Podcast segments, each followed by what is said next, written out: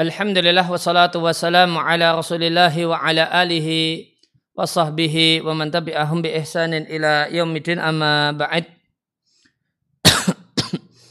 Kaum muslimin dan muslimah rahimani wa rahimakumullah. Kembali kita lanjutkan membaca fikih ta'amul baina zaujain karya Syekh Mustafa Al-Adawi. Hafizallahu taala wa faqahu dalam kesempatan siang hari ini kita akan membaca ulang hadis yang ada di halaman 30 namun dengan mengacu pada Sarah Sahih Muslim berjudul Al-Bahru Al-Muhid As-Sajjad Sarhu Sahihil Imam Muslim Ibn Hajjad Dari hadisnya Abdurrahman ibn Abi Bakrin radallahu anhuma anna ashab sufati kanu nasan fuqara'a yeah. ashabu sufa atau ahlu sufa mereka adalah orang-orang miskin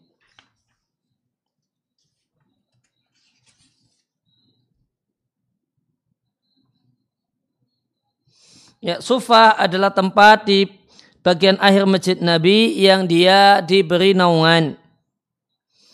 Yang memang disiapkan untuk menjadi tempat tinggal sementara al-ghurba orang-orang yang tidak punya rumah di Madinah.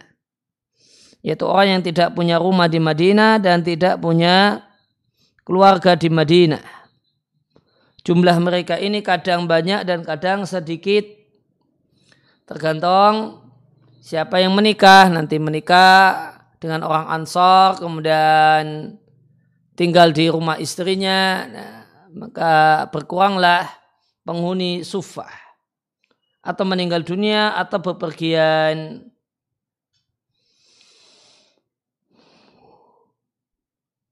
Ya, maka tinggal di sufa itu tidak selamanya, namun sementara dan siapa nama-nama orang yang pernah tinggal di Sufa disebutkan namanya satu persatu oleh Abu Nuaim di kitabnya Hilyatul Aulia.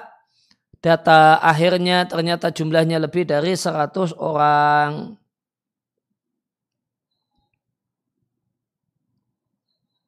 Nah apa kegiatan Alu Sufa ini kata Al-Qurtubi, Sufa adalah sakifannya masjid Ya, kanat manzilan lil ghoba Sufa adalah tempat tinggal sementara bagi orang-orang yang tidak punya rumah di Madinah wal muhajirin karena mereka berhijrah. Dan mereka ini statusnya adalah daifal Islam. Nah kegiatan mereka adalah mencari kayu bakar di siang hari yahtatibuna finnahar.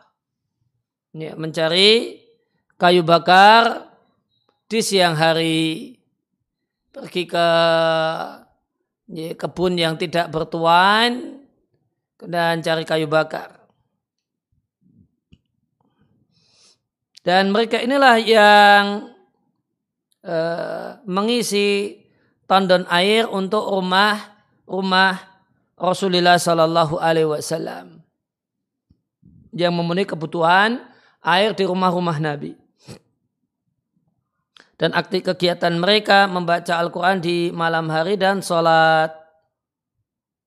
Itu gambaran Al-Sufa. Yang mereka ini adalah orang kanu nasan fukara, mereka orang-orang yang fakir.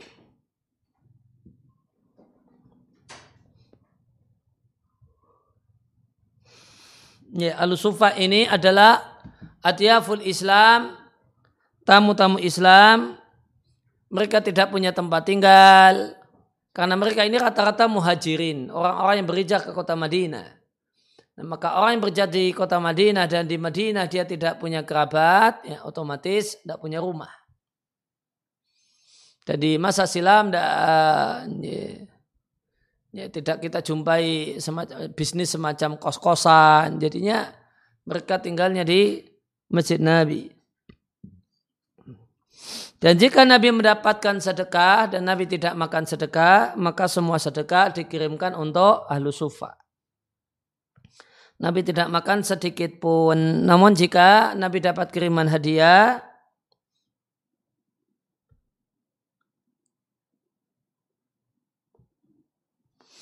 maka mereka al sufa ini Nabi beri jatah, namun Nabi ikut menikmati bersama mereka.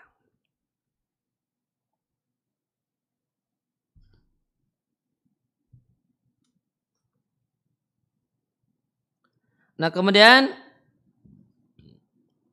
uh, disebutkan bahasanya al-sufa ini jika sore mereka datang ke tempat Nabi. Yang ketika itu Nabi bersama para sahabat. Lantas Nabi perintahkan masing-masing sahabat untuk pulang dengan membawa satu alusufah atau lebih di, diajak pulang untuk makan di rumahnya sebagai tamu lantas tersisalah sepuluh atau kurang dari itu atau lebih dari itu lantas Nabi uh, meminta makan malamnya, kemudian Nabi makan malam bersama mereka. Dan jika mereka telah selesai, maka mereka tidur di masjid.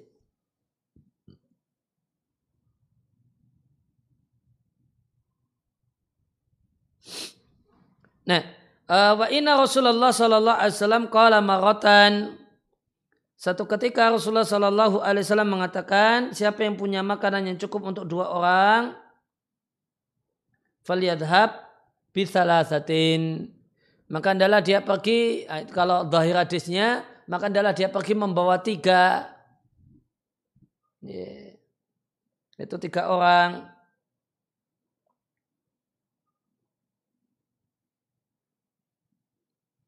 Nah, namun yang dimaksud dengan bisalah satin itu adalah bisalithin. Hendaklah dia membawa dua orang dan satu orang bersamanya. Jadi membawa tiga orang.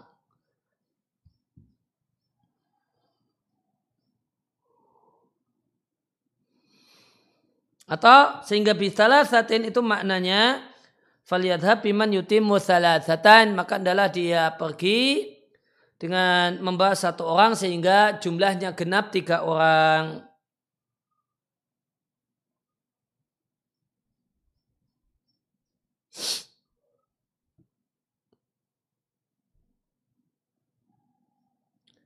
Wa mangkana ingda ta'amu arba'atin dan siapa yang punya makanan yang cukup untuk empat orang faliyadhab bi khamisin maka adalah dia pergi dengan orang yang kelima eh, bisa disin dan orang yang keenam ini agak muskil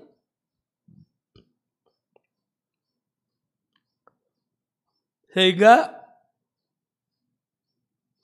apa makna bikhamisin bisa disin di sini?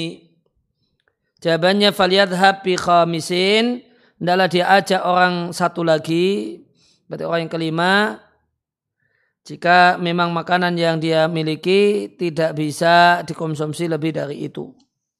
Wa illa jika makanan yang dikonsumsi bisa lebih dari itu, maka pergilah membawa orang yang keenam di samping yang kelima.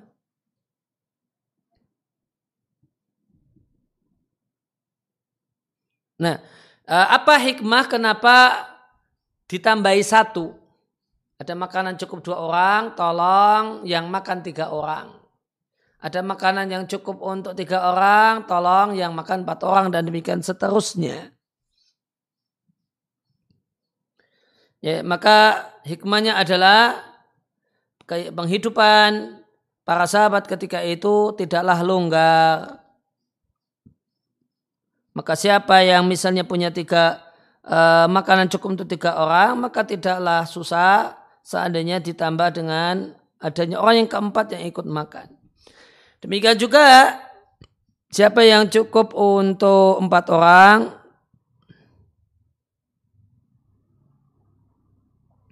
yeah. Ya, demikian juga kalau untuk empat orang, maka tambahkan dengan orang yang kelima.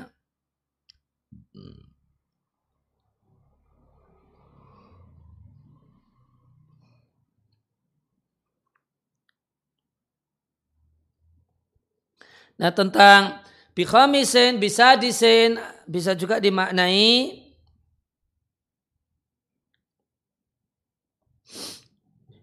Bi khamisin au sadisin itu maknanya bisa variasi, mempersilahkan atau memberikan pilihan. Namun dimungkinkan maknanya ausadisin artinya jika punya makanan untuk lima orang ya, maka ajaklah orang yang keenam.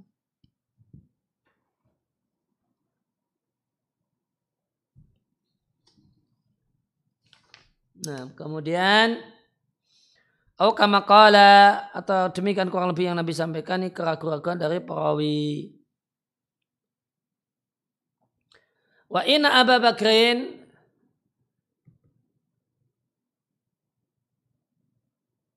Ja'a satin maka eh, Abu Bakar Siddiq datang dengan membawa tiga orang, sedangkan Nabi Wasallam berangkat dengan membawa sepuluh orang. Nah, kita lihat kalau untuk Bakar pakai kata-kata ja'a yaji'u, Sebabnya karena rumahnya jauh dari masjid. Sedangkan kalau untuk Nabi digunakan dari kata-kata intalaqa berangkat ini lukir likurbi menunjukkan uh, singkatnya atau menunjukkan dekatnya rumah Nabi dengan uh, tempat itu.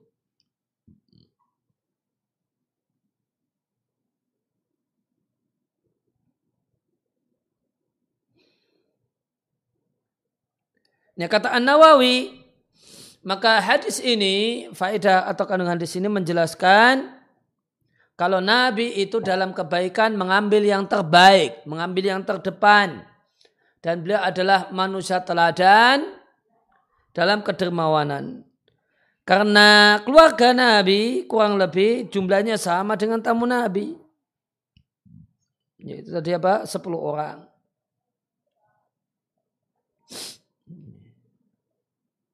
Maka Nabi Shallallahu Alaihi Wasallam beliau datangkan setengah makanannya, setengah makanannya.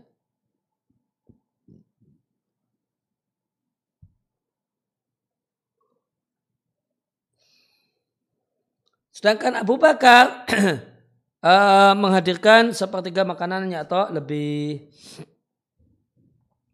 Wa Abu Bakrin bisalah satin dan Abu Bakar membawa tiga orang intolak Abu Bakrin bisalasatin. Abu Bakar berangkat dengan membawa tiga orang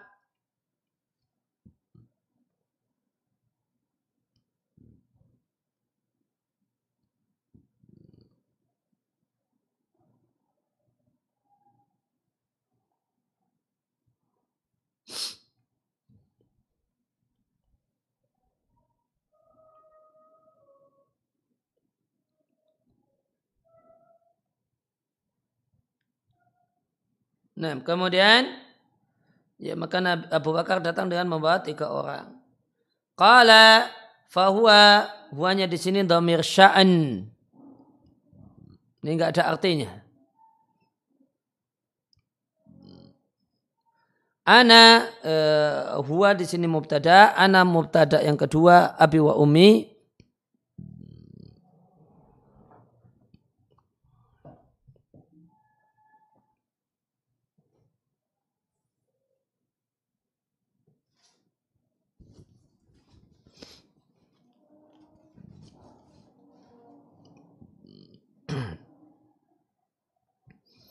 Artinya wa abi wa umi ayah dan ibuku itu fidar ada di rumah. Wala adri hal qala. Nah ini perkataan Abu Usman An-Nahdi.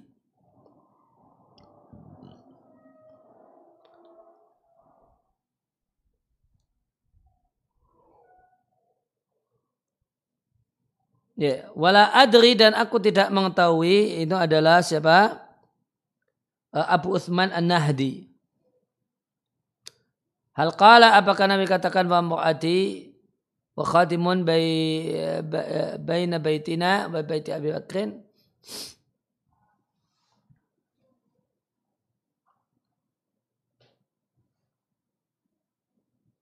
Yeah.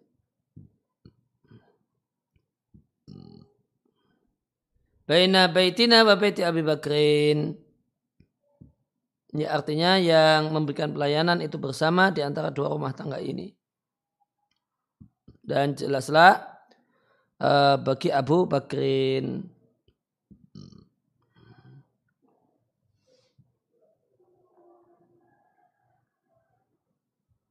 Nah, perlu diketahui bahasanya ibunya Abdurrahman, di sini rawinya adalah Abdurrahman bin Abi Bakrin, ibunya adalah Ummu Ruman yang terkenal dengan kunyahnya. Ummu Ruman, nama aslinya Zainab.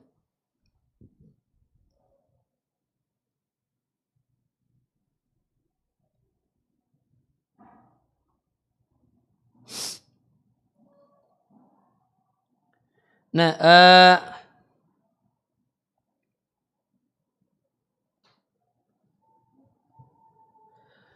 Nah Ummu Ruman ini sebelum jadi istrinya Abu Bakar adalah istrinya Al Haris ibn Sakhbara Al Asdi. Faqadima makata Nah Al Haris ini ke, ke Mekah dan meninggal dunia. Lantas digantikan oleh anaknya Tufail. Maka sang ibu kemudian dinikahi oleh Abu Bakrin. Maka lahirlah dari Ummu Ruman ini Abdurrahman dan Aisyah. Dan Umar Ruman masuk Islam sejak lama dan ikut berhijrah bersama Aisyah. Sedangkan Ab, uh, Ab, uh, Abdurrahman uh, masuk Islamnya agak belakangan.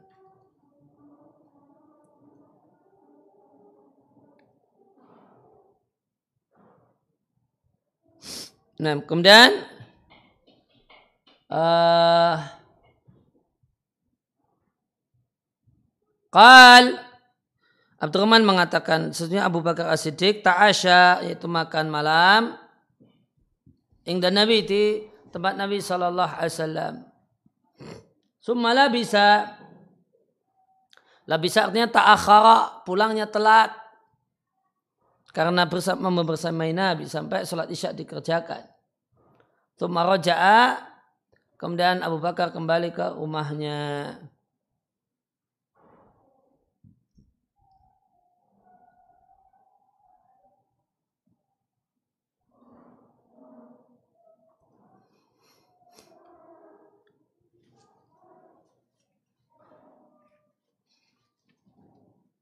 Ya, nanti kemudian uh, Mbak singkat uh, cerita nanti ada kisah di mana Abu Bakar marah-marah kepada uh, keluarganya dan yang jadi pelajaran adalah sisi ini yaitu uh, orang soleh pun tidaklah lepas dari kemungkinan amarah.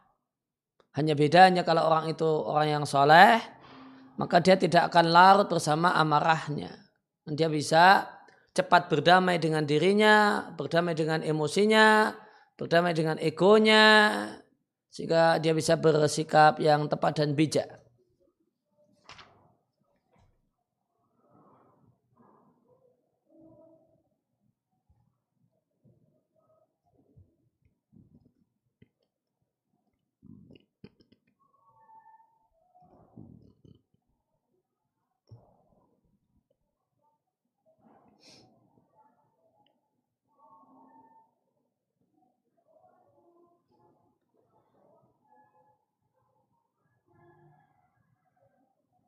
Nah, kemudian hatta sulit al-isya sampai setelah isya dikerjakan thumma raja'a kemudian raja Abu Bakar Abu Bakar kembali ila manzilihi ke rumahnya.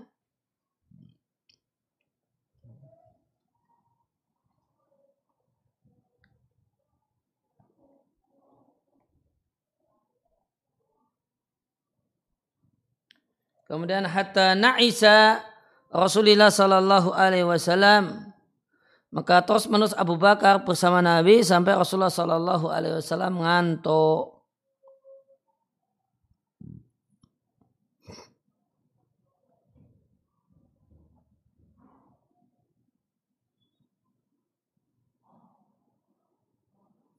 Ya, uh, hatta na uh, hatta na'asa Rasulullah sallallahu alaihi wasallam ikutnya qatala.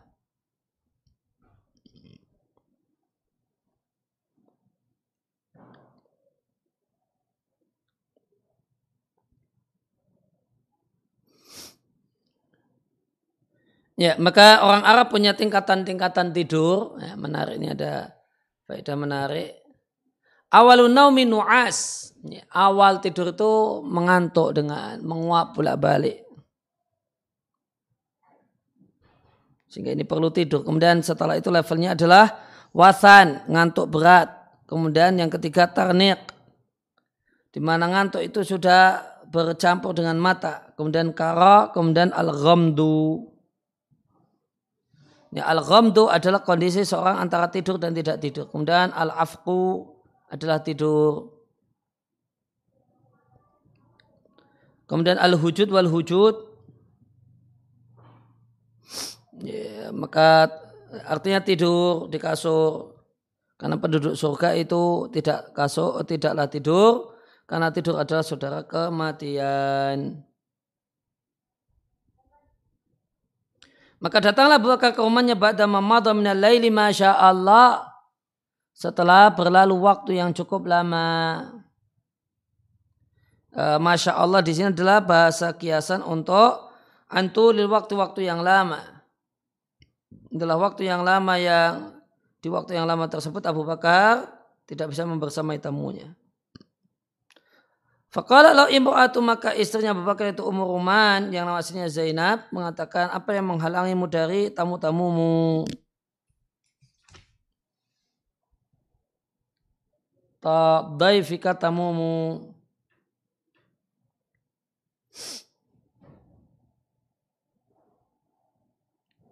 Kemudian kalau Abu Bakrin Abu Bakar mengatakan, apakah kalian sudah makan malam? Kalat abau. Nanti mereka menolak untuk menerima makan malam sampai engkau wahai Abu Bakar datang.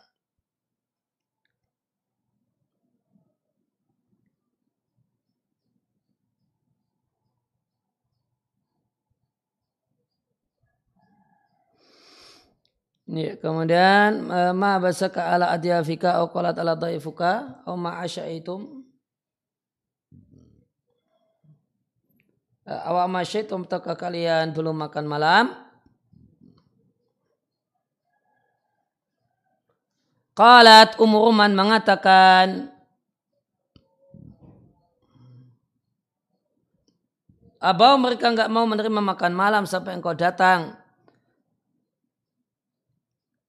Ya, qad aradu alaihim eh, pelayan-pelayan sudah memberikan tawaran pada mereka. Faghalabahu faghalabuhum lantas mereka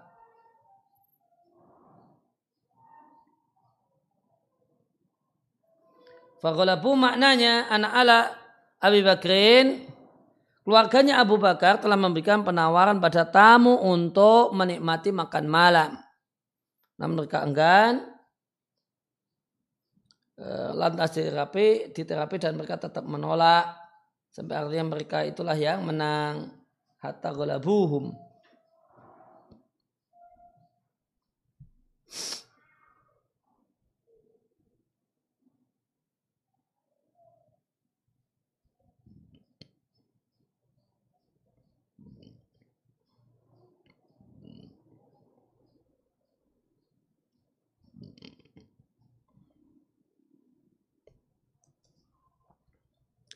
Ya, uh, ya sampai di sini dulu ya, untuk membaca kisah marahnya Abu Bakar. Insya Allah akan kita lanjutkan di pertemuan selanjutnya. Wassalamualaikum warahmatullahi wa ala alihi wasallam.